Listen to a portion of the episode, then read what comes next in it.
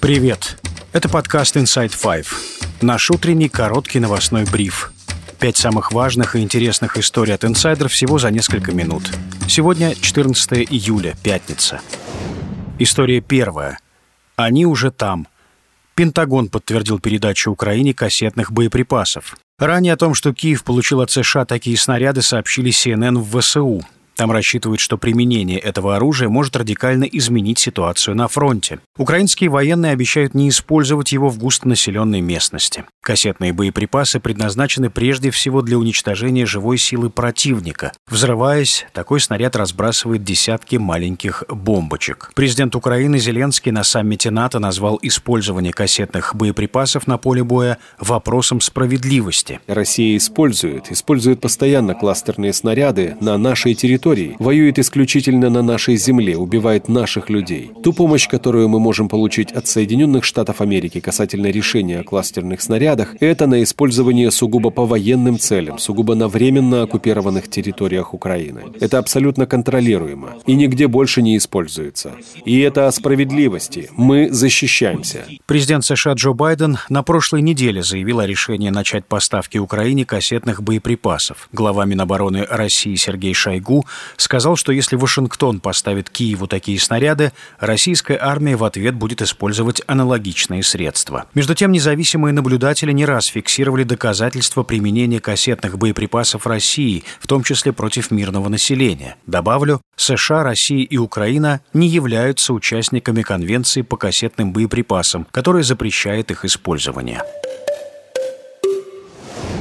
История вторая. Госдума единогласно приняла во втором чтении законопроект о полном запрете трансгендерного перехода с помощью хирургической операции и внесения изменений в паспорт. Исключение составили врожденные аномалии у детей. Ко второму чтению документ ужесточили. Теперь он предполагает, что брак будет аннулирован, если кто-то из супругов совершил транспереход. Таким людям также запретят усыновлять и удочерять детей. Кроме того, проект запрещает органам ЗАГСа вносить изменения в документы на основе медсправок о смене пола. Это означает, означает, что трансперсоны не смогут менять графу «пол» в паспорте.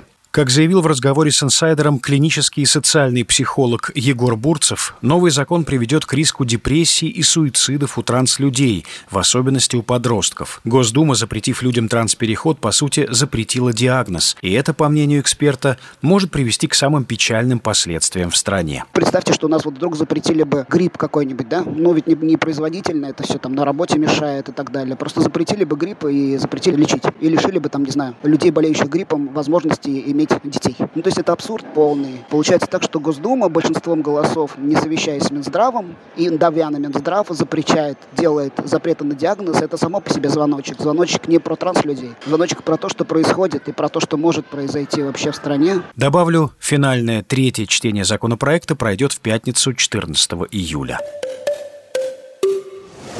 История третья. В Москве задержан замглавы Минцифры Максим Паршин. Его подозревают в получении крупной взятки. Чиновника задержали с поличным. В ведомстве подтвердили, что в отношении замминистра проводится расследование. По словам депутата Госдумы Александра Хинштейна, Паршин пытался получить взятку в 3,5 миллиона рублей в одном из ресторанов Москвы. Деньги передавались за помощь в получении грантов. Каких именно, не уточняется. Паршин был назначен замминистра цифрового развития в 2018 году. До этого он работал в Министерстве экономического развития, где отвечал за электронные госуслуги. Суд отправил чиновника под домашний арест. История четвертая. Анатолий из Шотландии. Бывший глава Роснана Чубайс опубликовал статью в журнале «Вопросы экономики». Материал называется «Неплатежи в российской экономике 90-х. Непредвиденный институт». Подписан просто «Независимый исследователь из города Глазго, Великобритания». В статье говорится, что среди крупномасштабных процессов, которые нанесли наибольший ущерб России в 90-е годы и подорвали престиж реформаторов, особое место занимали неплатежи. Помимо этого уточняется, что автор отражает в тексте масштаб, глубину и продолжительность этого феномена, а также его причины. В марте 22 года Чубайс покинул должность спецпредставителя президента по вопросам устойчивого развития и уехал из России. Как писал Bloomberg, такое решение Чубайс принял из-за несогласия с войной, которую Путин начал против Украины. Однако публично на эту тему он ни разу не высказывался. В мае Чубайса и его жену Авдотью Смирнову видели в отделении МВД на севере Израиля, где, как сообщалось, они собирались подать запрос на получение паспорта этой страны. Сам экс-представитель президента опроверг эту информацию. Ранее тесть Чубайса, режиссер Андрей Смирнов, рассказал телеканалу RTVI, чем занимается экс-глава Руснана. Я знаю, что в частности он занят организацией специального, что ли, э, российского не то курса, не то факультета в университете, то ли Тель-Авива, то ли Иерусалима. И э, он собирает туда довольно серьезных ученых. Анатолий Чубайс в 90-е годы был первым вице-премьером правительства, министром финансов, а также возглавлял администрацию президента. Известен как автор программы приватизации в России.